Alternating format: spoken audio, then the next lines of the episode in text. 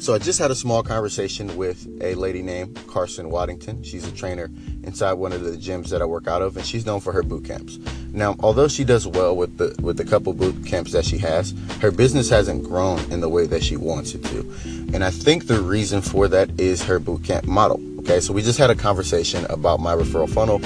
Um, she asked me to share some things with her. I showed it to her, and I told her, I said, you know, I don't really know if this is going to help your business. I don't know if this referral funnel will build your business, um, but it's worth a try. So she's going to go ahead and give it a try. But um, personally, I don't have faith in the model. I just don't, don't think it matches well. Okay. So we're going to talk about um, five reasons why I don't believe the referral funnel matches the boot camps. Okay. So reason number one is there's no personal connection. The distance between you and your client in boot camps is a lot more. There's a lot more distance than if you had a small group or a one-on-one client.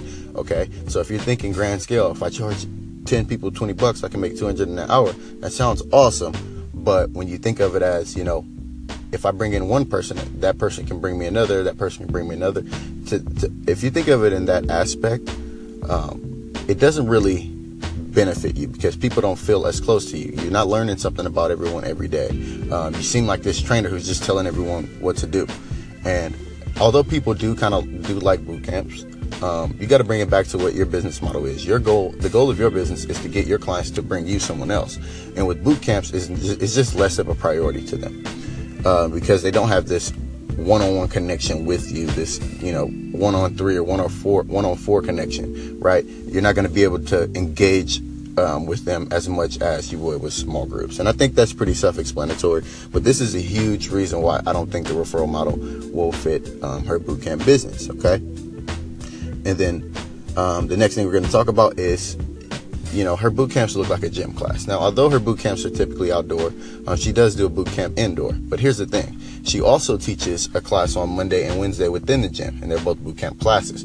So if you're a boot camp instructor and you teach a class that's hosted on Monday, Wednesday within the gym, right, and people can come for free, it's less incentive for people to come and pay you again on Saturday, right? They already paid the membership. The membership's like 75 bucks a month, but they already paid the membership to join you on Monday, Wednesday.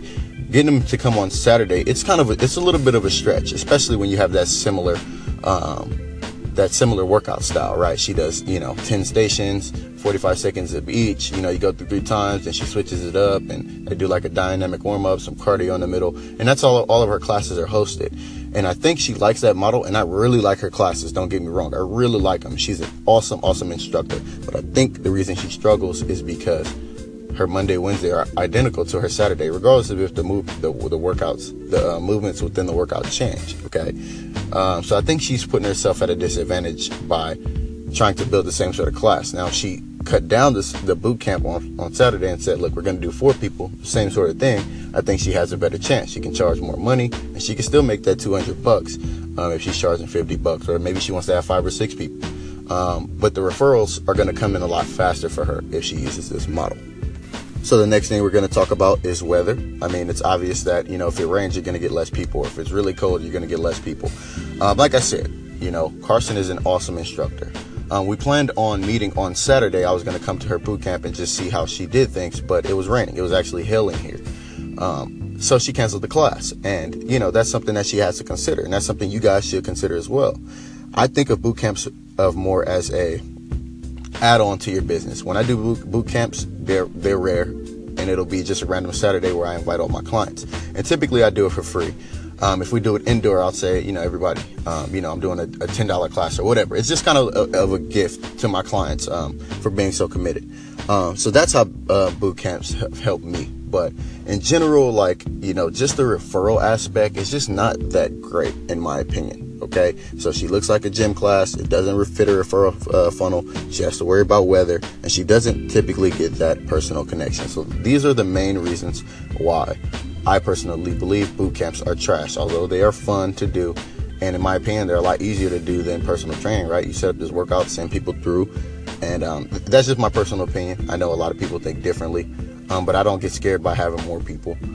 Um, but yeah, so I think, you know, that's something that she's going to have to consider. So I explained that to her. Um, who knows if she's going to run with it. I think we had a really good conversation and I'm wishing her the best.